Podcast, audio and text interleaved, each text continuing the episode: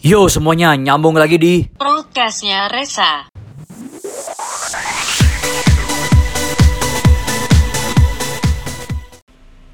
Ya nyambung lagi di podcastnya Resa Kali ini gua akan diskusi atau wawancara dengan teman gua yang pengusaha muda. Gua akan tanya-tanya bagaimana dia memulai usaha sampai menghadapi pandemi corona ini. Oke lanjut aja kita telepon ya Halo Assalamualaikum Waalaikumsalam. Waalaikumsalam gimana Bang Adit sehat? Sehat. Sehat, ya? Lu? Alhamdulillah sehat. Ini sekarang gue masukin lo ke materi podcast gue ya. Oke. Dari sudut pandang pengusaha muda lo nih kan. Usahanya mah kecil. Usaha kecil tapi kan yang penting semangatnya besar. Iya kan? Ya, itu yang yang perlu. Yang perlu ya. Nah, jadi teman-teman nih, ini ada Bang Adit ini adalah salah satu senior gua yang dia memulai eh, usahanya dan usahanya apa nanti kita akan bakal tanya-tanya terus ya. Oke. Bung Adit ini usahanya opo sih Bang Adit? Usahanya itu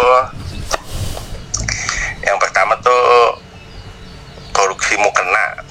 Mukena. Mukena sama Terus? mukena alat sholat perempuan tuh sama eh, dia tuh bareng ya kayak apa namanya kerudung jadi ada ada kerudung tapi khusus khusus kerudung gede ya Mm, mm, mm. Nah, ini dibagi dua merek. Kalau yang mau kena tuh Annabelle, Mm-mm. underscore Mai. Kalau yang hijab atau pakaian harian itu mereknya Zeta. Oh gitu. Mm-mm. Oh jadi namanya Annabelle sama Zeta ya? Betul. Hmm, Sekarang yang lagi jalan ada dua itu. dua itu ya. Udah berapa lama tuh Bang? Lo gelutin usaha ini nih? Nah, kalau yang Zeta tuh baru keluarin baru berapa bulan ya? Mungkin baru sekitar empat bulan yang lalu rilisnya. Annabelle nih udah kurang lebih tiga setengah tahun lah ya Hmm. berjalannya gitu ya dengan merek itu. Gitu.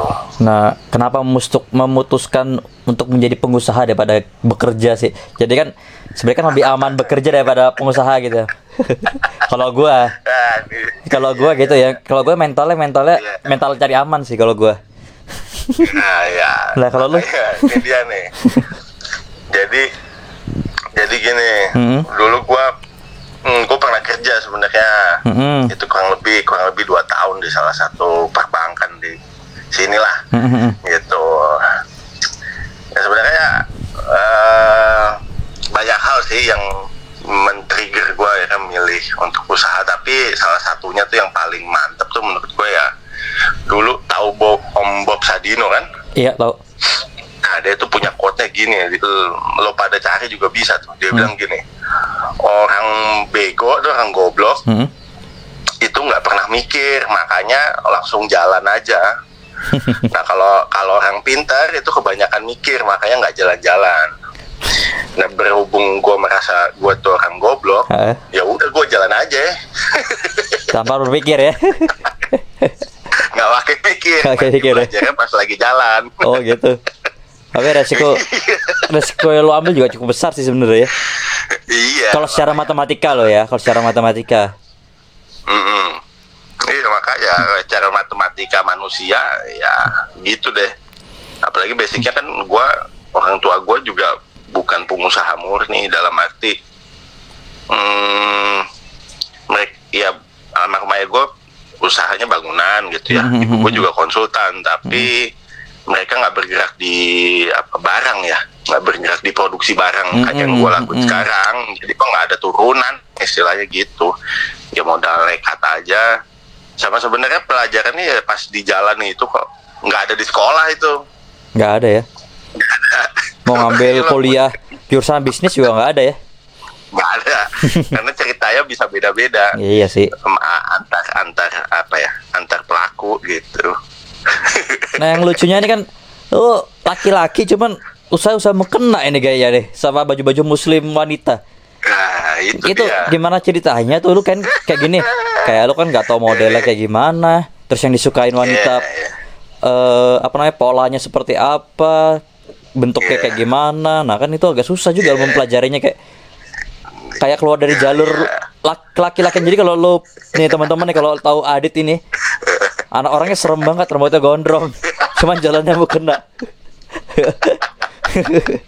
Jadi, jadi kan ceritanya kan gua usaha tuh mulai dari tahun apa? 2000 Oh, 2006 awal ya. oh 13 ya Kalau nggak salah deh. Hmm, hmm. Duh, 13. 13. Hmm. 13-an. Nah, nah, itu dengan berbagai macam apa usaha sampai ya bangkrut-bangkrut juga. Mhm. Nah, bangkrut kan pernah bareng sama lu, Cak. Iya, iya, juga bareng-bareng gua. bangkrut Karena sama lu. mental gua mental gua yang beda sama mental lo cicilan gua banyak soalnya kan mentalnya Ini ya. nah, ter- terus, nah, terus di saat gua itu udah wah apa ya udah bingung juga gua Mhm. gila ngapain lagi nih gua kayaknya eh, udah banyak hal yang gua lakuin gitu kan nah, Mhm. terus terakhir gua punya mobil VW kombi tuh Ah, ah. yang warna biru lo tahu kan Iya, biru langit. kombi. sekarang kalau dijual tuh udah gila-gilaan tuh harganya tuh parah itu nyesel juga sih cuman kalau nggak nggak jadi nggak jadi usaha gua iya sih iya Nah itu makanya gue waktu itu udah bingung, sama gue datang dan dia nanya sama gue kenapa lu gitu. Wah lu bingung nih gue mau usaha apaan lagi. Terus kata emak gue "Lu mau cobain ini nggak mainan kain, mainan kain ngapain ya? Hmm. Bikin apa? Bikin mau kena aja dulu kalau kalau lo mau mah gitu. Hmm, hmm, hmm. Lah kamu pakai cewek gimana ceritanya? Hmm. Gue nawarinnya gimana? Iya iya iya. ya coba aja dulu bikin waktu itu akhirnya ya itu dia makanya gue bilang gue tuh orangnya nggak nggak nggak banyak mikir ya udah yuk jalanin aja Iya. Terus gua- habis itu gue beli kain waktu itu mau mau ini juga lagi ramadan gini nih Mhm. lagi mau menjelang lebaran Hmm. gue bikin gue bikin 10 biji tuh cak Hmm, hmm. gue bikin 10 biji eh habis Habis? itu cuma dua iya cuma dua hari nah yang masarin itu istri gua Istri lu ya. si, A- ah, si Ayu Kayu ya. Hmm. Eh, waktu itu belum nikah sih waktu pas baru mulai itu belum nikah gue Hmm. minta pasarin dia eh sepuluh dua hari habis Habis. eh ih mau juga orang ternyata akhirnya dari situ gue putusin ya udah gue sikat aja. Gue sikat gue bikin katanya animonya eh, lumayan tuh enak. Makin lama makin lama lama-lama gue makin senang sama mainan kain. Karena kan Mhm. pada dasarnya pada dasarnya sih gue juga emang senang sama pakaian. Hmm. gue tuh hiburan gue ya beli barang. Jadi gue suka belanja gini gitu itu hiburan buat gue gue suka padu padanin warna. Nah akhirnya gue sama kain tuh juga jadi senang Hmm. kalau apa ya dan ini kan gue produksi sendiri gue Hmm. ngambil sama orang Hmm. jadi terus gue padu padanin warna motif gitu ya begitu jadi gue happy tuh pas ngeliat ih ternyata cantik ya ternyata bagus apalagi kalau laku ya kan kejual ya, gitu Hmm. sampai waktu sekitar tahun berapa tuh ya 2018an Hmm. gitu deh gue Iya. tuh punya satu pelanggan yang ngoleksi mukena-mukena gua Oh, ada ya?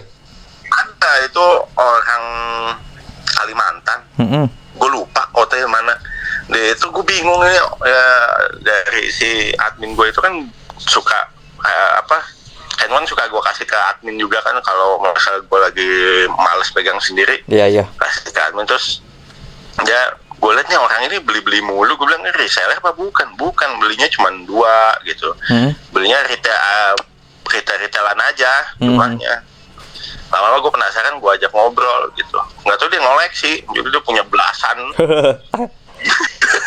Barang rare. ya. nah itu yang bikin ya, ya, yang jadi bikin gue juga ya senang gitu dan kalau misal dibilang ini barang perempuan mah ya cuek aja Iya sih. maksudnya justru sebenarnya menurut gue pendapat gue ya mm, market yang fleksibel banget itu justru perempuan yang mendingin laki-laki Iya, lebih senang belanja dia ya. iya apalagi yang eh, sifatnya konsumsi ya Mm-mm. kalau laki-laki kan mungkin lebih banyak mikir eh, barang yang jangka panjang gitu kan Iya, kalau laki-laki itu kayaknya. pendapat gue sih gitu Mm-mm. Iya lo lo punya kaos hitam celana jeans udah beres Kelar. kalau cewek iya warna apa aja mesti punya Kerudungnya warna Jadi apa? Bajunya warna apa? Sama Iya. gimana? Sepatunya dia apa? Harus match gitu ya. iya nah itu makanya itu marketnya kan jadi eh, luas ya makanya gue mah cuek aja jual barang begituan juga Ya, iya. Udah ekspansi ke mana aja nih barang-barang lu, Bang? Nah, jadi kalau misalnya ditanya udah nyampe barang mana aja, kalau Indonesia sih ujung ke ujung udah pada Beli ya? nyampe. Hmm. Udah. Kalau luar itu Jeddah pernah ada yang beli, Mm-mm. Jepang pernah ada yang beli, Jepang. Australia, Hmm. iya. Mm-mm. Terus abis itu gue pernah Malaysia pernah sih. Ya, yang lucu mah itu aja apa Jepang ya. Jepang iya makanya. Jepang tuh Australia juga Iya, gak lucu juga. Australia, Australia, Australia sih masih lumayan lah, maksudnya ada apa sih? Maksudnya masih masih ketara gitu. Oh, Kalau oke. Jepang gue bingung dah. itu kok ada aja tapi ya gitu. Lucu itu. Iya. Makanya kok ini ya. Gitu. Terus cara cara masarin gimana bisa lo sampai ke negara-negara lain tuh pada tahu gitu? Cara masarinnya gimana lo? Nah, gue itu kan biasanya emang coba. Halo?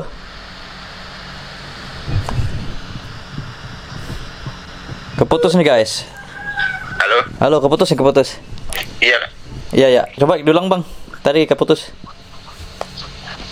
iya kan gue kan emang nggak pengen produk gue itu ada di marketplace marketplace umum gitu. Hmm, hmm, hmm, hmm. Ini boleh jangan nyebutin merek lah ya, pokoknya udah tahu deh. Iya iya. Nah jadi gue cuman gue cuman adanya eh, produk gue itu cuman di displayin itu cuman di Instagram aja. Instagram ya.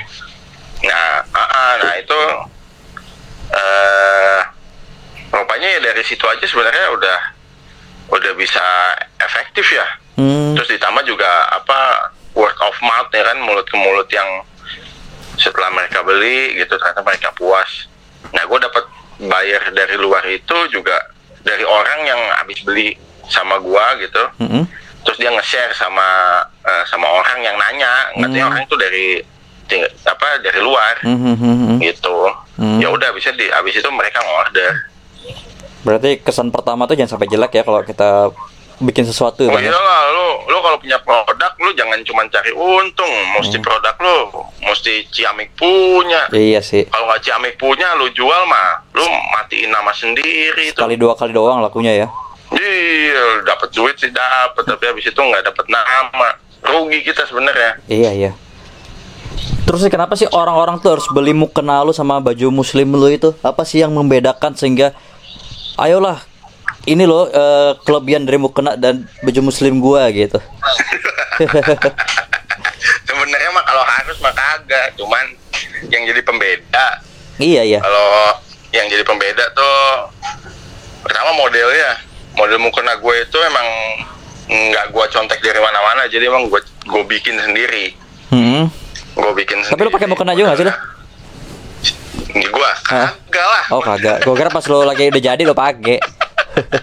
eh kadang-kadang gue cobain karena kan iya makanya kan nggak tahu kita kan. Ka- iya Kan lu bos besar, ya? besar, besar wajah terus Iya. habis itu gue pengen tahu kualitas jahitannya kayak apa Iya. Pas lu ngomong-ngomong harus Iya, pakai gua juga kan? mau bikin mukena yang kecilan apa ya? Pasti mau nggak mau lu pakai juga kan? Pakai dalam artian Iya, mencoba, bukan pakai kesarian. iya ngetes Iya ngetes. Emang iya, emang, emang emang gua tes mukenanya sebelum dipasarin.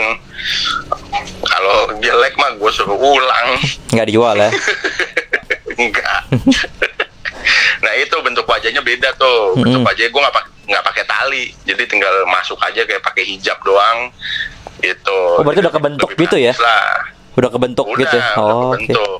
Nah, nah, terus habis itu uh, ada banyak variannya ya mukena tuh nggak hanya sekedar uh, apa ya gitu-gitu aja. Hmm. Tapi kalau di gua tuh ada ada varian bahan sama Mm-mm. varian besar ukuran. Maksudnya Hmm. dalam arti besar ukuran tuh kalau dilipat Mhm. ada yang standar, ada yang kecil, yang Hmm. bisa ba- bahkan ada, yang terakhir tuh gue bikin yang bahannya dari parasut premium tuh cuman segede telapak tangan aja, kalau dilipat Oh gitu. Jadi praktis Iya. praktis bisa masuk tas gitu ya. praktis praktis bisa masuk bisa masuk tas Itu mukena sama apa kayak sarungnya gitu juga ya? iya langsung sama sarungnya Oh, sama sarungnya tapi bisa bisa sekecil itu. bisa Hmm. itu kan tergantung jenis bahan yang kita pakai yang tadi gue bilang itu makanya Hmm. gitu Sama ini sih eh lu bisa nggak sih misalnya menerima orderan buat paket seragam umroh atau atau di luar dari mukena dan teman-temannya di luar dari baju muslim gitu. Lu bisa nggak sih nerima itu orderan itu? Jadi kalau gua emang eh, lain bisnisnya tuh dibagi retail sama yang borongan gitu tuh. Mm-mm, mm-mm. Oh ada juga ya. Retail ada kalau retail emang sering gua tampilin di Instagram. Mm-mm, mm-mm. Kalau yang borongan-borongan gede ya cuman beberapa kali aja lah supaya orang nggak salah fokus jadinya. Kalau di Instagram itu kan lebih kepada gue pengen punya galeri lah, galeri di- apa galeri digital lah. Etalase lu lah ya. Iya, etalase gue secara Mm-mm. digital. Cuman Mm-mm. emang gue menerima juga eh, eh, pesanan dalam ja, ja- apa dalam jumlah besar gitu Mm-mm. terutama mukena mukena tuh juga banyak orang yang jadi langganan gue tuh misalnya mereka mesen 150 sampai 250 piece sekali Mhm. pesan gitu biasanya mereka buat bagi-bagi pas lebaran kayak Oke. atau mereka iya atau mereka buat dimerkin lagi kayak sama mereka mereka Oh. pengen punya merek sendiri nih tapi Oh. mereka nggak punya rumah produksi masih Hmm, produksi bisa gitu juga ya.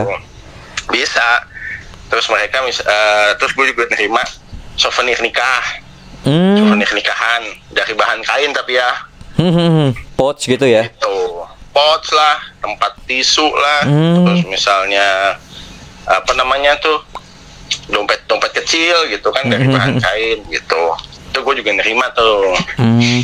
bikin bikin partai gede cuman emang ya itu dia yang bisa bikin kita juga eh, asik juga ya itu yang kalau nerima yang gede-gede gitu kan jual retailnya ada Mm-mm. terus partai gedenya ada Sekali jebret juga gede soalnya kan. iya Nah ini nih ini kan lagi-lagi kan ini masalah corona nih bang nih. Iya Nah strategi pengusaha seperti lu ini menghadapi keadaan seperti ini agar usaha tetap berlanjut agar dapat tetap menggaji pegawai. Nah mungkin dari teman-teman pendengar di sini kan juga pengen tahu nih tips dan triknya supaya tetap bertahan lah. Jangan sampai ada yang PHK atau apa gitu. Kita berusaha untuk mempertahankan karyawan kita dan penjualan kita kalau bisa. Itu seperti apa sih Iya bang? benar, Ha-ha. benar. Nah kan kalau gue sih mikirnya cuman ya itu cang karena gue orang gue merasa kalau gue tuh orang goblok jadi mikirnya simpel-simpel aja dah. Mhm. Yang pertama gue nganggapnya ya eh ini tuh kayak mobil aja. Mhm. Ada saatnya kita yang ngegas, ada saatnya kita ngerem. Main layangan kali ya lebih biar lebih Nah, gampang. tarik ulur, tarik ulur ya. Kalau mobil gue juga gak kebayang tuh karena karena kan goblok gue juga kan gue juga goblok. Kan sama-sama goblok deh pas bilang mobil gue agak bingung tuh. Kalau layangan masih bisa lah kadang kita kapan kita harus narik kapan harus ngulur. Iya. jadi jadi ya pada dasarnya ya dengan kondisi misalnya pandemi kayak gini gue lebih baik milih gue tutup lini usaha gue oh gitu ya? Gue pulang iya gue pulangin penjahit penjahit gue kenapa ya gue mikirnya sih waktu pertama kali gue nutup gue mikir wah ini jangan-jangan nanti pada nggak bisa pulang nih. Eh bener aja kan? Iya sih. Ditutup kan nggak boleh mudik kan. Nah kalau mereka nggak bisa ketemu keluarga kan kesian juga kan. Malah di Jakarta Gitu. gini malah tambah bingung lagi ya udah nggak ada penghasilan iya, gitu, kesian, gitu ya. kesian kan. Nah terus gue dengan kondisi kayak gini ya jadi nggak berproduksi. Akhirnya gue juga nggak bisa keluarin barang baru gitu kan Mhm. ya tapi nggak apa-apa lah namanya usaha nggak bisa lu mau wah mau lancar terus ya nggak bisa lah lu harus Iya. ngadepin situasi nggak ideal nah, Mm-mm. terus habis itu mensikapinya gimana ya kan namanya manusia mah punya keterbatasan kan Mm-mm. lu mah cuman sema sem- cuman semana sih Mhm. kita mah kita mah culun iya Dika- dikasih apa istilahnya lawan yang nggak kelihatan kayak gini aja sekarang nggak bisa apa-apa Iya, keok semua. langsung Hancur langsung semua, kayak hancur. burung langsung kayak burung dikandangin loh Mhm. burungnya Ya kan? siapa burungnya ini kita burung oh kita burung Ah. makanya habis itu paling bisa bercuit doang ya Iya. udah kalau udah kondisi kayak begini mah ya udah pasrah aja yang penting semua sehat dulu Iya. itu kalau belum ada yang bisa diproduksi atau yang bisa masuk ya udah kita mantap aja makan tabungan ya kan tinggal diatur sama gimana enaknya aja Iya sih. gitu kalau gua sih Ha. ngeliatnya Terus dan dan apa dan pegawai-pegawai gua juga jadi terjamin lah kesehatannya yang paling penting mah sehat Iya, bener. nggak sehat nggak bisa ngapa-ngapain iya bener-bener sehat dulu ya. Mm-mm. Sehat sama buat perut dulu sih yang penting ya keisi dulu. iya gitu penting mah sehat Iya sih. Kalau dari lo nih pelajaran apa sih yang bisa diambil dari adanya pandemi ini? Jadi kayak misalnya apakah nanti lo ada antisipasi lebih awal atau oh belajarnya jadi kita harus save uang lebih banyak atau gimana sih? Karena kan kita nggak tahu nih ke depannya seperti apa lagi nih. nah ya itu dia cah kalau gua kalau gua tuh selalu mencoba memikirnya tuh dipermudah aja Mm-mm. ya namanya manusia kan nggak pernah tahu eh, besok mau jadi apa ya ketahuannya pas sudah kejadian doang Iya. Ya tapi kan kita bawa kita perlu namanya apa namanya eh, jaga-jaga ya. Mm-mm. Misalnya is- istilahnya jaga-jaga ya. Kalau gue lihat yang dari sekarang sih, yang pertama sih menurut gue kalau dari sisi usahanya, ya paling yang bisa dilakuin tuh kita hmm, mungkin itu kali ya stok dulu kali mungkin Mm-mm. mungkin mungkin nanti eh, ngeliat gejala terus mungkin stoknya akan di apa istilahnya duluin lah Dulu dulu ya. diduluin lah diduluin lebih dari, lebih dari biasanya terus habis itu eh, eh, kan ini juga pasar kan sebenarnya juga lagi lesu kan Betul betul. nah, pasar lesu kayak begini ya mungkin alokasi namanya apa peng- pengalokasian untuk namanya muterin barang tuh mungkin nggak nggak terlalu jor-joran dulu lah jadi kita juga ngelihat ngelihat trennya gimana Mhm. gitu ya, terus Iya paling ya apa ya mudah-mudahan sih kalau pandemi ini kan juga bukan sesuatu yang sering kejadian lah Iya iya. istilahnya gitu Ya kan. kita nggak tahu kalau ke depan ada perang dunia ketiga ya atau kalau memang gitu ya itu dia kan kita nggak pernah tahu kan Nggak tahu ya gitu. terus kalau misalnya ternyata memang misalnya nih ada kejadian lagi kayak gini sampai benar-benar nggak bisa gerak Iya. ya mau apa kan kita harus ya paling misalnya nih kayak sekarang yang di misalnya kayak gue nih kondisi lagi berhenti begini yang gue lakuin eh, pertama ya modal yang gue punya itu gue pertahanin Hmm. terus sambil lihat sambil lihat peluang apa sih sebenarnya dari usaha tuh yang bisa kita lakuin selain uh, usaha utama gua kalau di masa-masa kayak gini tuh apa. Nah jadi gue sekarang tuh sebenarnya lagi juga mm, belajar hal baru Mhm. dengan adanya dengan adanya kejadian ini gue ngelihat bisnis apa yang bisa berjalan pada saat kejadian pandemi kayak gini nah salah satunya ada nih cak Apa yang nggak berhenti berhenti ternyata apa tuh? setelah gue makanan makanan makanan beku Iya kayak si yoga itu kan si yoga itu tahu yoga kan? beku itu mantep tuh Kenal yoga kan? Kenal yoga kan? tahu gua Ah, si- mie Sekarang kan punya box dia. Nah tuh kan Sekarang gila-gilaan pesanannya bro. gue parah makanya itu yang gue pelajari Iya jadi emang ada ada satu lini bisnis yang tetap berjalan normal, ada yang memang yang turun ya. iya Karena kan kebutuhan makanan kan tidak bisa dipinggirkan sih kalau menurut gua. benar dan apalagi apalagi di era sekarang yang semua orang tuh pengennya cepet ya Cepet dan Ya, emang sih makanan makanan banyak banyak saingannya banyak gitu Mm-mm. kan terus kalau misalnya mau eh, kalau misalnya kayak yoga kan si yoga itu emang dia punya keahlian olah makanan ya jadi iya dia iya emang, dari dulu ya. dia emang udah dari dulu bisa begitu nah, cuman kalau mungkin kita kita yang Bego gini. Eh, iya. Hmm. Ya misalnya bikin usaha frozen food itu gila banget loh. Maksudnya Iya. lu lu makanan yang bisa awetnya lama, terus orang pada stok, orang pada istilahnya yes, mungkin setengah ketergantungan. Lu nggak mau kan makan mie terus gitu kan itu Iya. kan. Gak sehat Terus juga. apalagi lo iya apalagi lo masak Hmm. masak bahan yang mesti pengolahannya lama gitu loh males kan nah itu yang gue pelajari Terus ke pasar kedepannya- lagi, belanja belanja ke Hmm. pasar, resiko Gimana kan? terpaparnya gede gitu kan ya. Bener, bener. Makanya naik ke depannya gue pengen bikin lini usaha baru. Iya sih bagus juga. supaya nge-backup. Iya, dengan kejadian kayak gini gue jadi harus, oh gue harus punya lini usaha baru nih. Terus, Gak bisa cuma ini doang. Banyak chef dadakan juga kan gara-gara di rumah aja. Oh, iya, bener. Mm-mm. Itu dia. Iya sih. Gitu, Cak. Iya emang gara-gara gara-gara WiFi ini yang tinggi ini sekarang ini penggunaannya tuh listrik sama makanan. Ma makanan. iya, makanya. Iya sama aqua galon. Sama aqua galon, Iya. sama yang siaran-siaran kayak lu gini nih Iya. rame. Nah kalau nah iya kalau gua eh set jobnya ya ini siaran di podcast, siaran di YouTube. Ya itu buat menambah menambah pundi-pundi tabungan. Walaupun belum menghasilkan. Ini kan belum kan, Gak apa-apa, cuek Iya, lah. cuek. Iyalah. Kan kita mah nggak pernah mikir, mikirnya entar. Akhirnya mikirnya jadi tiba-tiba wah udah masuk duitnya nih dari Google gitu. Iya dong. Gitu, biar semangat. Iya. Gitu. Ini jadi buat jadi buat jadi buat pengusaha yang ingin baru memulai di tengah pandemi ini ya mulai aja ya. Yang baru baru mulai. Mulai aja dulu ya. Nggak masalah. Tes Nggak masalah. tes pasar dulu ya. Iya, tes tes pasar yang yang gue bilang itu tadi makanan itu makanan beku itu kalau lo nggak punya keahlian lo bisa jualan juga kali. Iya ya. Minimal reseller dulu lah ya. Itu kan awet, lo cuma modal modal freezer, modal kalau lo nggak punya tempat ya lah rumah lo aja jadi Iya sih. Sama depan teman. minimal jadi reseller dulu ya kita lah ya. Nah bisa. Kalau kita belum gitu, menciptakan kita belum bisa menciptakan makanan beku tersebut kan komposisinya apa ya minimal jadi reseller dulu lah.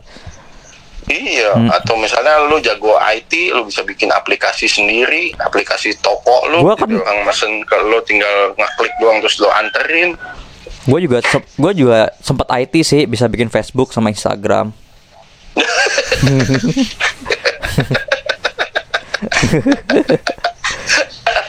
Jadi gue bisa bikin Instagram sama Facebook juga. Oh, iya, lu Gitu. hebat juga lu. Berarti lo di rumah aja nih sekarang nih. Nah, sekarang ya udah. Main sama anak aja ya. Aja, iya. Main sama anak aja ya udah. Apa ini beranak lagi Kenapa? atau beranak lagi? Ntar aja deh, Cak. Ntar ya. Ntar aja, iya. Iya kasihan kalau lagi hamil di zaman lo lagi kayak gini nih ke rumah sakit susah. Iya benar, benar. Eh, abang lu pakai celana nggak tuh? Pakai. Pakai dia ketawa-ketawa. Pakai celana. Dia tadi baru baru bikin podcast sama Steve dia. Oh iya, yang penting pakai celana. Iya. Jangan pakai celana. Iya. Udah gue bilangin pakai celana terus kali sekarang. iya benar. Nanti tonton juga podcastnya abang gua juga tuh di Rizky Prawinto Podcast namanya. Wede. Wede. Steve dia, iya. Steve jadi ini ya pembicara pertamanya dia. Mantap. Nanti gua upload ya di grup. Nanti diupload di grup. Ada, suara. Ada suaranya ya. Dia lagi lagi ngedit-ngedit dia nih. Wih, Lagi hobi juga dia lagi hobi juga jadi kayak ngikutin tren gitu dia sekarang. Oh iya. Rencananya dia mau ngundang ini Om Deddy, Wih. Heeh. Deddy Dukun, Di Dores. Deddy Dukun. Gua mau wawancara Mbah lu deh. Mau wawancara Mbah lu dia teh. Eh, Ceng, Tips boleh. Yang penting pakai celana. Dari kemarin dicengin dia. Kemarin kan gue juga kemarin gue juga ini juga podcast sama orang kantor gue juga abang gue juga diajak ngobrol sama teman kantor gue gitu. Kalau dia WFA di eh, WFA di rumah gimana? Seneng dia katanya. Bisa bangun siang. Enak ya? Enak katanya udah selama ini gak pernah bangun siang jadi bangun siang gitu katanya. Bisa main sama anak.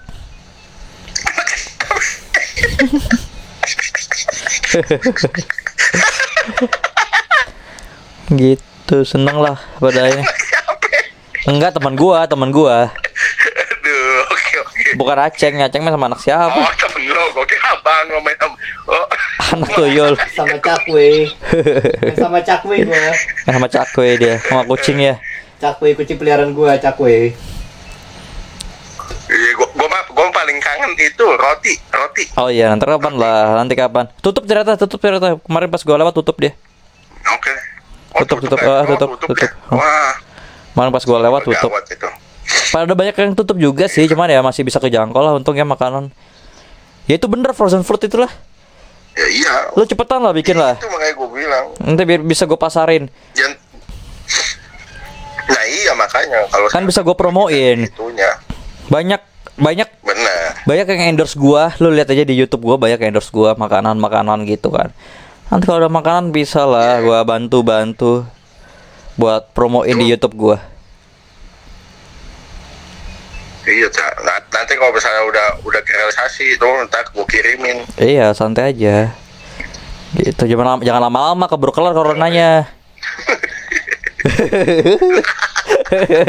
Lah justru nungguin kelar itu oh udah kelar dulu. Kirain gara-gara momen ini lo langsung buru-buru. Oh gitu. Oh iya kalau ya kalau kalau misalnya gue langsung main sekarang hmm. ya namanya juga baru kepikiran ya, iya gue sih belum ketahuan sumber sumbernya dari apa ya distrib- distributornya dari mana iya iya iya benar-benar tapi buat yang mau coba yang udah tahu distributornya sikat aja Iya, Tirza kan jual-jual dimsum tuh, Tirza. Juga gue liat di Instagramnya juga banyak yang jadi reseller sekarang di situ. Dimsum beku dijualnya. gitu? Mm dimsum beku dijualnya. Frozen frozen gitu ya. Jadi kan dia agak sus. orang jual ginseng beku iya Mm-mm, dia kan dulu cabangnya udah banyak juga deh soalnya. iya iya iya iya iya, benar benar Ya, jadi nanti itu dia frozen frozen itu sekarang banyak teman gue jadi pengusaha nih sekarang cuma gue aja nih yang nggak jadi pengusaha nih. Ya, Mental artis gue, gue jadi mental artis soalnya. Ya udah jadi artis lah Iya, ini dia. artis mah manajer gua Aceng belum bisa mendapatkan sinetron atau apa yang bagus. Kemarin dia udah masukin gua ke kemarin gua udah masukin proposal eh Aceng udah masukin CV gua ke Suara Hati Istri yang Indosiar itu. oh terus Nah, cuma nggak bisa nangis Enggak. guanya. Kan tuh nangis terus tuh kan Bukan, mungkin. kayak mungkin mungkin untuk jadi karakter suami lu masih terlalu pendek cak Iya. lu coba dah lu Asem lu daftar jadi anak dah Anak bawang. Terus gue suruh jadi karakter yang lewat-lewat dong nggak mau gua penghinaan buat gua. lu kan selalu pengen peran utama kan Pengen yang utama. iya makanya carinya itu yang film anak-anak Ada juga ganteng-ganteng sering galer gua. Ya susah aja. abang itu tapi cocok sama abang Oh, iya, iya, iya. abang lu udah nggak ganteng galeran Misal ledes masalahnya. Masa syutingnya setiap episode gitu mulu ledes. Wah susah juga gitu. Nggak jadi, aduh. Bingung juga. gawat dah Gawat juga. gue gue paling takut kalau eh, lo lagi bareng sama abang lo tuh dia nggak pakai celana ya.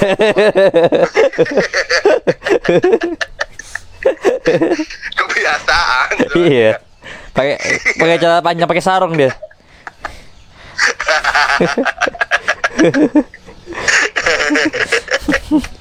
aduh, Aduh.